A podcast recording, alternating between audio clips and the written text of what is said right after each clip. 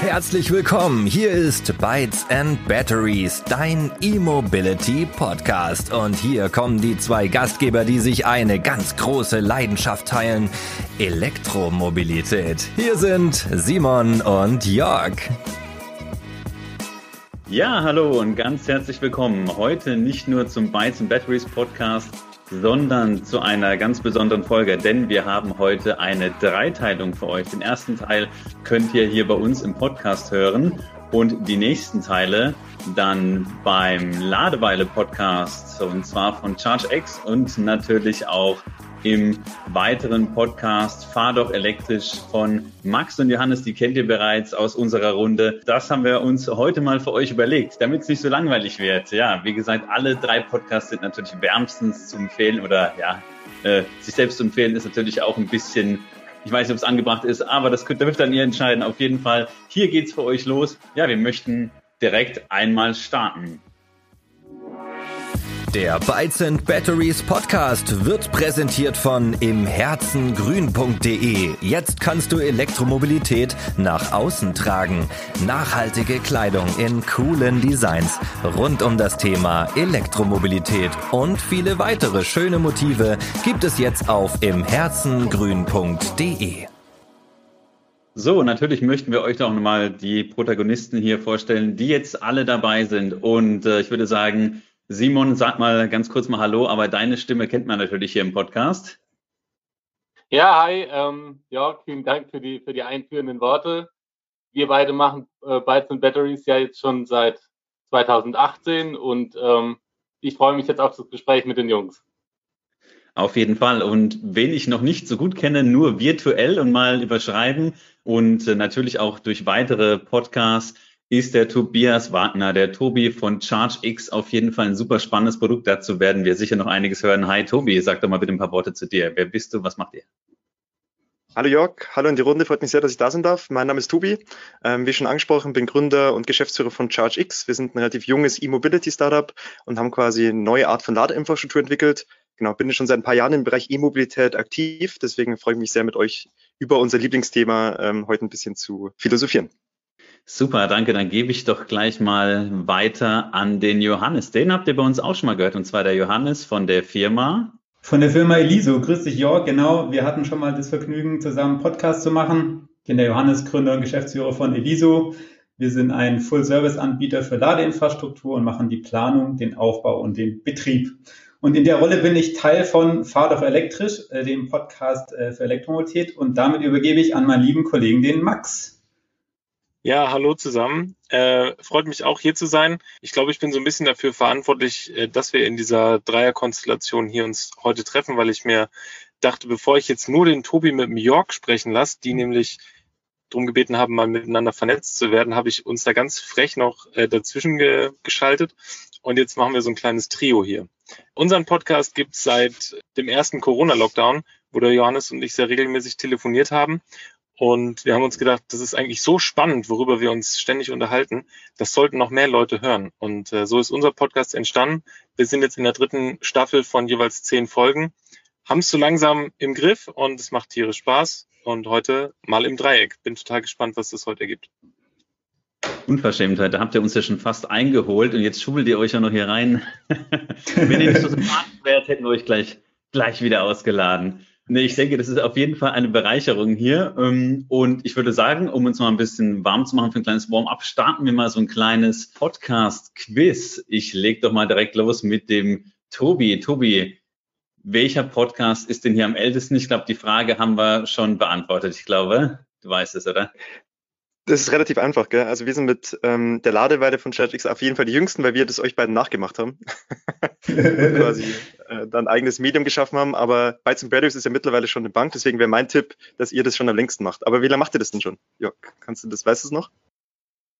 Seit 2018, im, im September 2018 haben wir damit angefangen und so langsam klingt es auch so ein bisschen nach, wir machen das schon seit, wie der Becker, der sagt, seit 1875 äh, im, in Elektromobilitätsjahren geht es ja, glaube ich. Ähm, da sind wir zwar keine Pioniere, wie zum Beispiel irgendwie 163 Grad oder so, die es schon seit 2013, 2014 mit ihren Kanälen machen.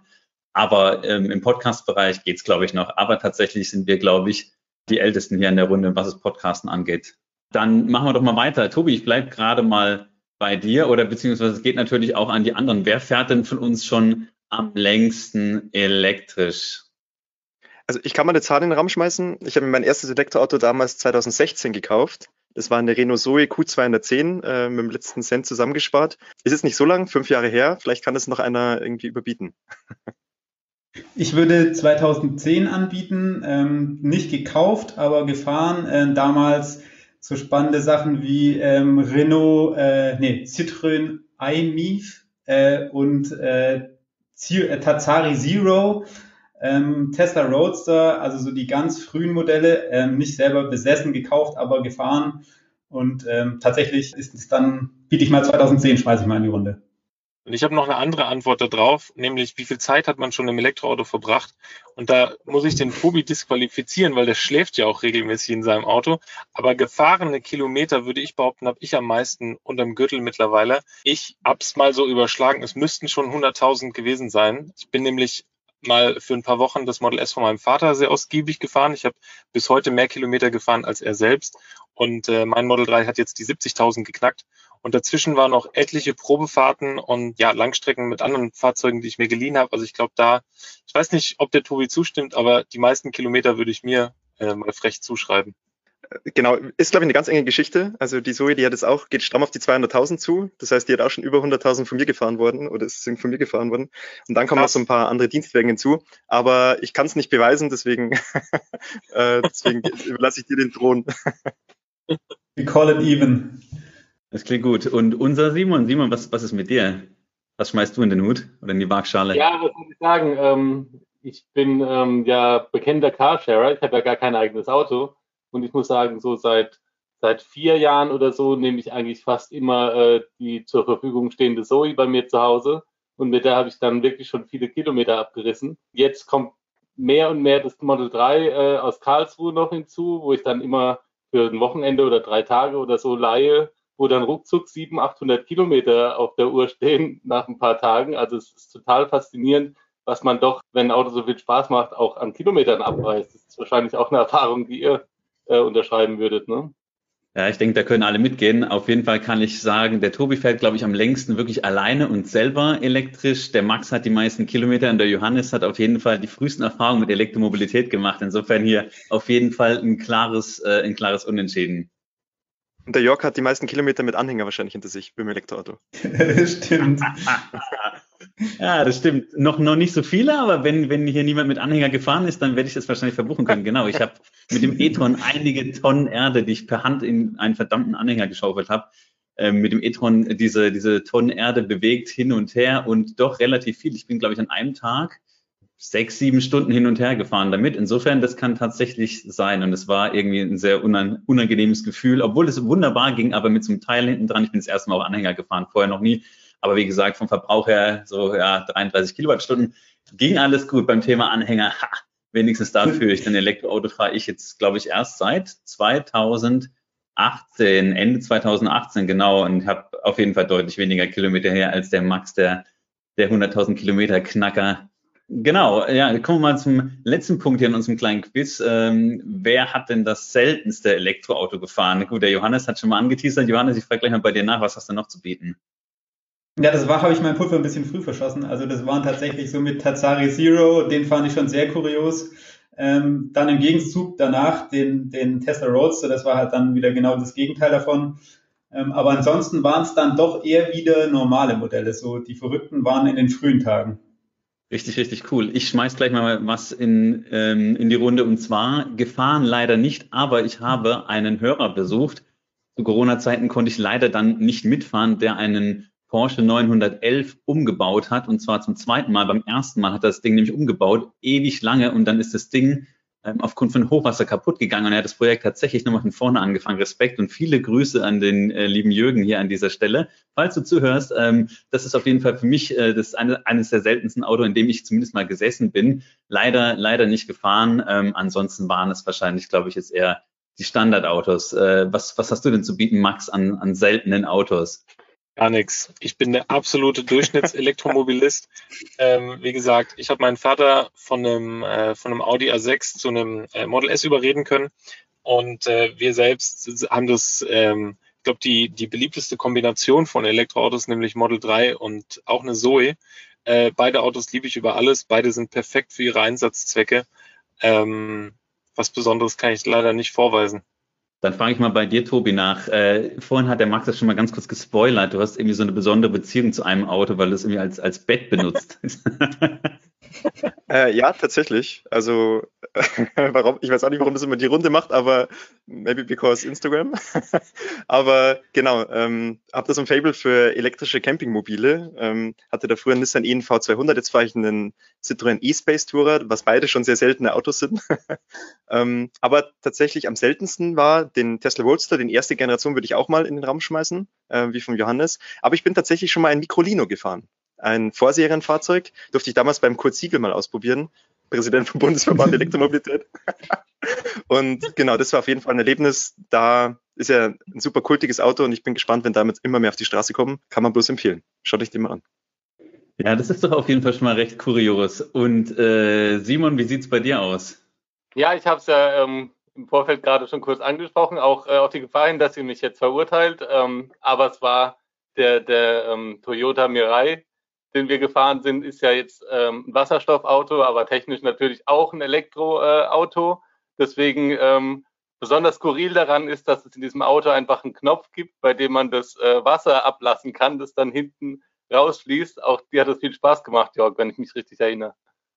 Ich habe mich weggeschmissen. Ich, der, der Simon hat diese Wasserablassfunktion betätigt. Das Auto pinkelt quasi. Ich lag unter dem Auto. Ich habe mich, ich habe mich echt nicht mehr. Ich, da bin ich wirklich sehr infantil und sehr kindisch.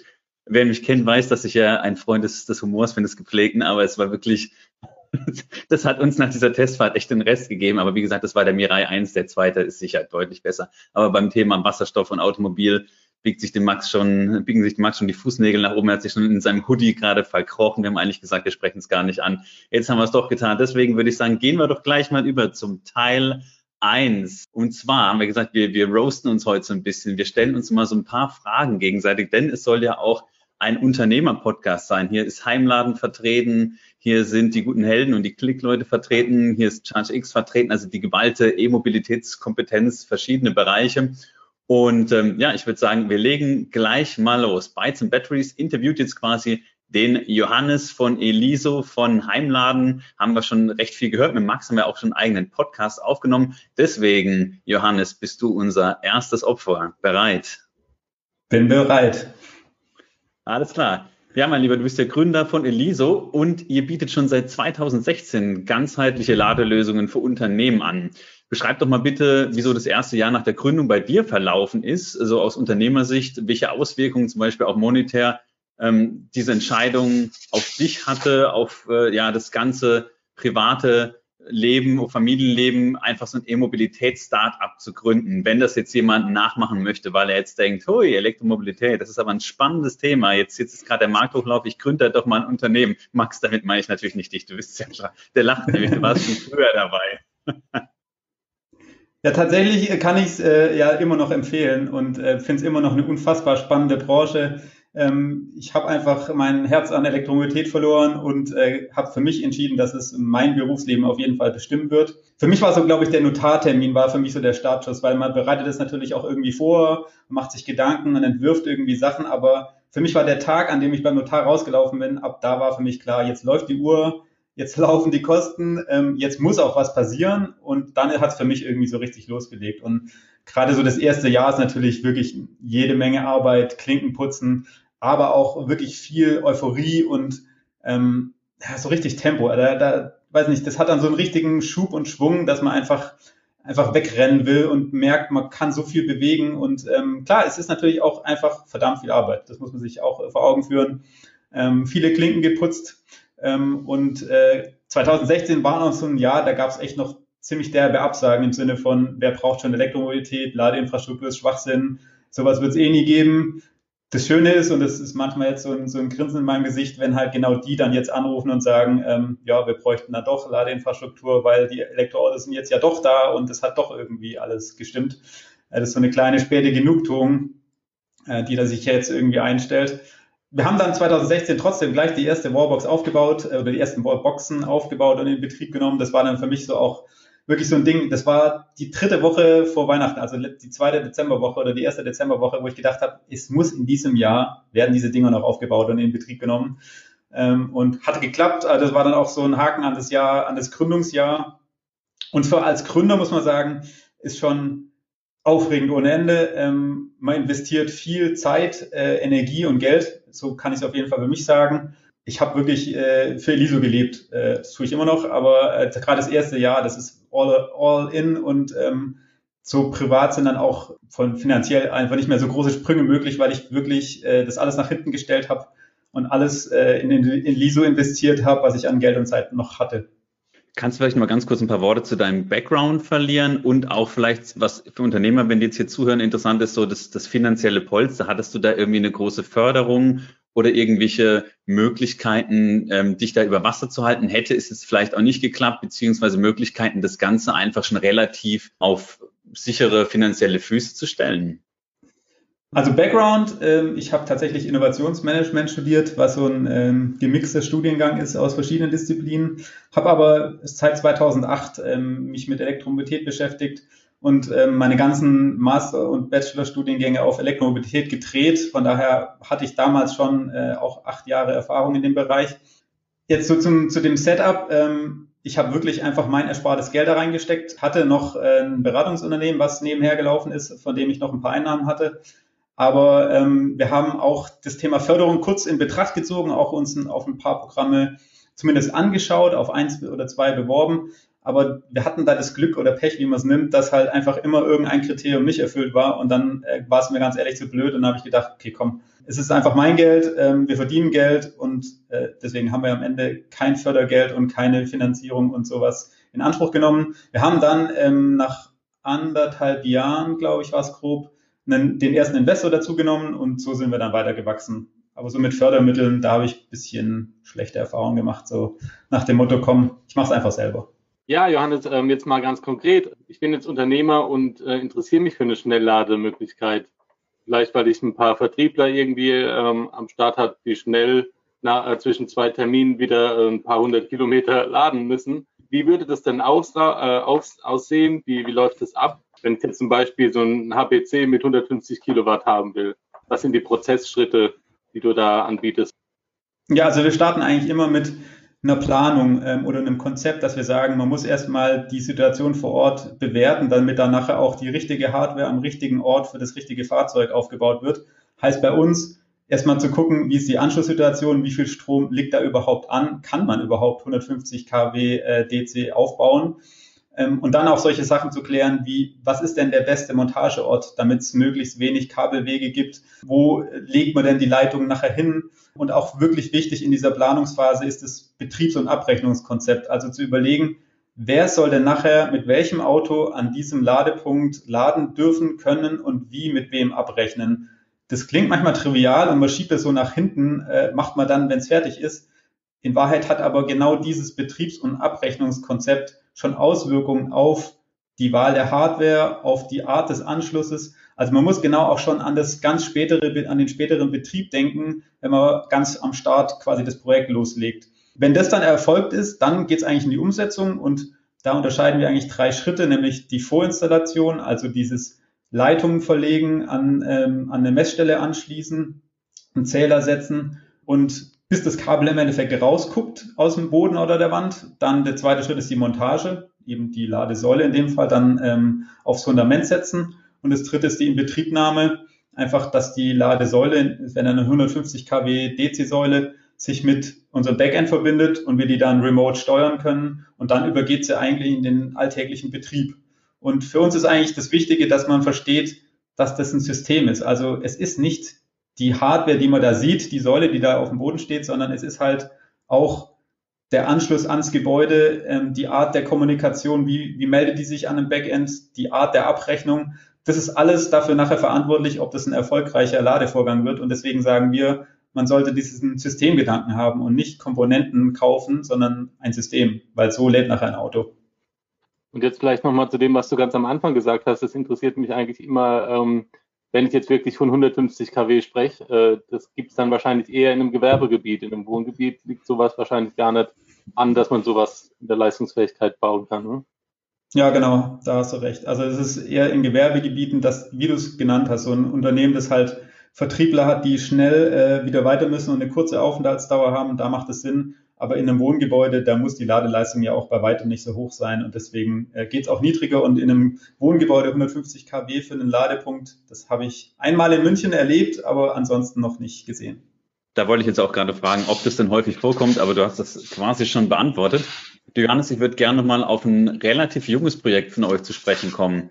Und zwar Cosmix. Äh, mit Cosmix habt ihr ja laut eigener Aussage, was ich jetzt auf der Webseite gesehen habe, Europas größte Plattform für Ladeinfrastruktur aufgebaut. Kannst du bitte mal erläutern, an wen sich diese Plattform richtet, ähm, was sie leistet und wie schwer es denn ist, sowas aufzubauen? Generell, was ist denn eigentlich Cosmix, wenn ich das so richtig ausspreche? Das ist genau richtig. Ja, Cosmix äh, äh, ist Europas größte Plattform für Ladeinfrastruktur. Und ja, wer das natürlich so rausposaunt, muss ich auch messen lassen. Aber mit über 740, 750 Modellen, die wir jetzt drin haben, ähm, sagen wir, sind wir es. Und was wir hören, äh, kriegen wir das auch bestätigt. Es war ein Riesenberg Arbeit, ähm, keine Frage. Das kommt daher, dass wir eben als Eliso sagen, wir legen uns nicht auf einen Hersteller fest, weil es gibt viele gute Hersteller für Ladeboxen, also Wallboxen und Ladesäulen und wir wollen mit den guten arbeiten und nicht mit einem. Ähm, von daher haben wir dann über die Zeit ziemlich viel Hardwarehersteller gesammelt, in eine Excel geschrieben und die Excel dann immer, ist immer größer, immer weiter geworden. Und dann wird es irgendwann auch schwierig, die aktuell zu halten. Und äh, dann haben wir gesagt, naja, warum hat eigentlich so viele Unternehmen in Deutschland eine Excel mit den äh, Ladesäulen und Wallboxen, wenn wir es doch einfach alles zentral an einem Ort aufbewahren können und der ist auch noch immer aktuell. Ähm, deswegen auf deine Frage, an wen richtet sich Es richtet sich an die Unternehmen, die mit Ladestationen und Wallboxen arbeiten. Heißt, die Installateure, die Planer, Energieversorger, Stadtwerke, die Fahrzeughersteller selber, die Hersteller der Wallboxen und Ladesäulen, weil sie natürlich auch wissen wollen, was macht denn der Wettbewerb eigentlich so. Komponentenhersteller, die in den Wallboxen verbaut sind, haben Interesse. Und dazu kommen dann noch Verbände und äh, weitere Organisationen, Forschung, Unis, mit denen haben wir jetzt auch schon, äh, die haben auch schon Accounts. Von daher ähm, ist es eher jemand, der mit dem Ladeprodukt arbeitet und nicht der, der es bei sich zu Hause aufbaut. Also den, den äh, Kunde, der es in seiner Garage will, für den ist es ähm, viel zu komplex, sondern es ist eigentlich für jemand, der mit dem Produkt arbeitet. Er kauft es, er stellt es her, er verkauft es oder er wartet es oder installiert es. Ähm, das ist eigentlich so die Zielgruppe. Und ja, es war äh, ein richtiger Berg Arbeit, auch diese Daten, die wir hatten, dann halt alle zu sortieren, zu standardisieren, hochzuladen, weil der Witz an Cosmix ist ja, dass die Produkte vergleichbar werden, weil normalerweise googelt man, findet ein Produktblatt, ein Datenblatt, muss es dann kann sich die ganzen Datenblätter speichern und versucht dann die Bezeichnungen wieder zu vergleichen. Meint er jetzt damit auch äh, Lastmanagement oder Lademanagement? Ähm, und wir haben da einfach 140 Kriterien und dann kann man draufklicken und sagen, zeig mir alle mit einem farbigen Display. Und dann sortiert es einem alle aus, die äh, kein farbiges Display haben. Und damit wird halt das Thema Sortieren, ähm, Vergleichen äh, viel einfacher. Man findet seine Produkte viel schneller, als wenn man das über Google macht.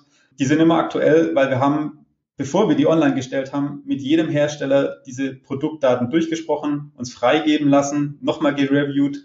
Das heißt, das sind wirklich die, die neuesten freigegebenen Produktdaten jedes Herstellers. Und damit kauft man sich oder kriegt man dann halt auch die garantiert neuesten Daten. Und ähm, das ist im Endeffekt dann, äh, man kann sich sogar auch noch über Updates informieren lassen. Das heißt, man hat irgendwie einen Hersteller oder ein Produkt, das einen besonders interessiert und dann ähm, kann man sagen, okay, informiere mich immer über Änderungen zu diesem Hersteller, so dass man im Endeffekt dieses lästige Suchen und Googlen einfach los wird. Ja, das klingt natürlich wirklich total spannend und vor allem auch ähm, nach einem Produkt, das man für die Zukunft braucht. Denn äh, ja, momentan läuft es wahrscheinlich wirklich so, wie du das gesagt hast. Die meisten wissen vielleicht noch gar nicht, dass es euch gibt. Das wird sich sicher ändern und äh, die, die werden dann bisher gegoogelt haben und die werden auch heute wahrscheinlich noch googeln. Also jeder, der hier zuhört, spread the word, das ist natürlich super praktisch und nimmt wahrscheinlich gerade auch in Unternehmen wahnsinnig viel ähm, an, an Ressourcen, die, die da reinfließen, eben um hier eben so eine, eine Excel zu erstellen oder einfach so, ein, so einen Vergleich zu machen, geht alles über Cosmix. Also mir war das ehrlich gesagt, kurz vor unserer Recherche kannte ich das Produkt auch noch nicht ähm, also für unsere Recherche zu dem Podcast. Insofern war ich jetzt auch ziemlich geflasht. Ich wusste ja auch damals, ich bin immer schlecht vorbereitet, ich wusste auch damals bei unserem Podcast mit Max gemeinsam nicht, dass du der Gründer bist von der LISO. Ich dachte, ja, du arbeitest halt da. Jetzt haben wir den Gründer da und da habt ihr schon das nächste Ding gelauncht. Also wirklich volles Unternehmertum hier und äh, ja, ich werde mich damit näher beschäftigen und der Simon sicher auch. Ja, es ist auch erst seit, wir sind seit einem Monat, glaube ich, live. Also es ist noch ein, äh, das, das neueste Kind aus dem Hause Eliso. Vielleicht noch eine kleine Frage, wenn wir jetzt hier schon mal jemanden, äh, der einen breiten Marktüberblick hat, nochmal zum Thema Hardware. Was war denn dein Eindruck? War das jetzt problemlos für die Hersteller von Ladesäulen bezüglich Eichrecht oder ähm, sind es Software-Updates? Wie muss man sich sowas vorstellen? Ja, das Eichrecht ist, glaube ich, ein sehr unbeliebtes Thema, weil es ähm, einfach jeder noch einmal durch diese Mühle musste und jetzt sich nochmal äh, da bei der PDB zertifizieren lassen. Ich glaube, richtig witzig fand es keiner. Im Europa-Vergleich ähm, ist da ja auch ein bisschen, ähm, in anderen Märkten ist es einfach nicht so relevant. Ähm, nee, ich glaube, für die, für einige Hardware-Hersteller war es wirklich äh, nervig und auch anstrengend und ähm, es ist einfach nochmal eine Schleife gewesen, die aus vielerlei Hinsicht vielleicht auch nicht notwendig war. Am Ende hilft nichts. Ist halt so, muss man machen, haben jetzt auch die meisten gemacht und ähm, von daher Haken dran, weiter nach vorne. Jetzt ist ja Eliso kein neuer Player. Ähm, ihr seid ja schon seit ein paar Jahren am Markt äh, etabliert. Und da gibt es bestimmt viele spannende Projekte, die ihr schon realisieren konntet. Vielleicht kannst du mal so ein bisschen über so die Highlights dich rückbesinnen. Was war so das, was dich am meisten beeindruckt hat oder wo du dich noch erinnerst? Also so in Erinnerung bleibt natürlich die erste Inbetriebnahme unserer ersten Wallbox bei unserem ersten Kunden. Ähm, das war auch noch äh, in Österreich im, wie gesagt, Dezember. Das heißt, es hatte minus 12 äh, Grad, glaube ich. Ich stand den ganzen Tag äh, vor der Hütte und habe über mit einem Headset im Ohr und unserem IT-Kollegen, der in Stuttgart, nee, in Berlin saß, ähm, äh, dann versucht äh, und erfolgreich die Lade äh, Wallbox war es in dem Fall online zu kriegen. Aber da sind wir schon echt 40 Mal rein und raus gerannt und Logfiles hier und äh, ja, das war kurios, auf jeden Fall eine schöne Erinnerung. Dann noch ein paar so verrückte Sachen wie ein Kunde, die äh, betreiben Kindergärten und die haben dann halt Namen wie Bärcheninsel und so und dann geistert im Büro immer die Bärcheninsel rum und äh, das ist eigentlich auch äh, schön, dass man dann am Ende ähm, solche Worte mal im Büro hört, wo man eigentlich ein sehr relativ trockenes Thema ähm, mit Lade, Hardware und Betrieb macht. Kurios war so der Flughafen Stuttgart als Kunde, der einfach riesig ist und man sich bewusst wird, wie komplex eigentlich ein Flughafen ist und es da an Ladepunkten halt welche für die Mitarbeiter des Flughafens gibt, für die Rollfeldfahrzeuge, für die Kurzparker, die Langparker, die ähm, sehr Langparker, die Mitarbeiter der Betriebe im Flughafen. Also das war schon ähm, sicher so als, als Ladekunde, Ladeinfrastrukturkunde besonders komplex. Und cool war noch äh, ein Kunde, den hatten wir aus dem Bereich der Forschung, der hat auch ähm, anders als alle anderen gesagt hat, bau mir einfach ganz verrückt sieben, acht verschiedene Ladesäulen dahin. Ich will einfach nur testen, probieren, forschen und äh, nicht eben so ein Verbund, wie wir es normalerweise aufbauen, sondern echt so einen verrückten Blumenstrauß an ähm, alle verschiedenste Hardware und exotischen Herstellern. Ja, sehr nice. Also das klingt auf jeden Fall auch wirklich nach einer krassen Entwicklung bei Eliso. Ich ziehe hier meinen Hut vor dir. Also diese Verantwortung, wenn man dann überlegt, dass jemand die Ladeinfrastruktur hier auch von Kunden wie den Flughafen Stuttgart aufbaut, äh, ja, da werde ich schon ein bisschen ehrfürchtig, muss ich sagen. genau, also ja, das war schon der erste Teil, äh, und zwar das Roasting von dem lieben Johannes von Eliso. Und dann würde ich sagen, viel Spaß beim weiteren Zuhören. Wir übergeben an die Kollegen von Fahr doch elektrisch, also direkt zu dir, Johannes, und zu dir, Max, denn jetzt geht's weiter. Ihr werdet jetzt mal den lieben Tobi, den Tobias Wagner von ChargeX ausquatschen. Also schaltet rüber zum Podcast Fahr doch elektrisch und wir sagen vielen Dank fürs Zuhören an dieser Stelle. Bis bald und bis gleich. Ciao.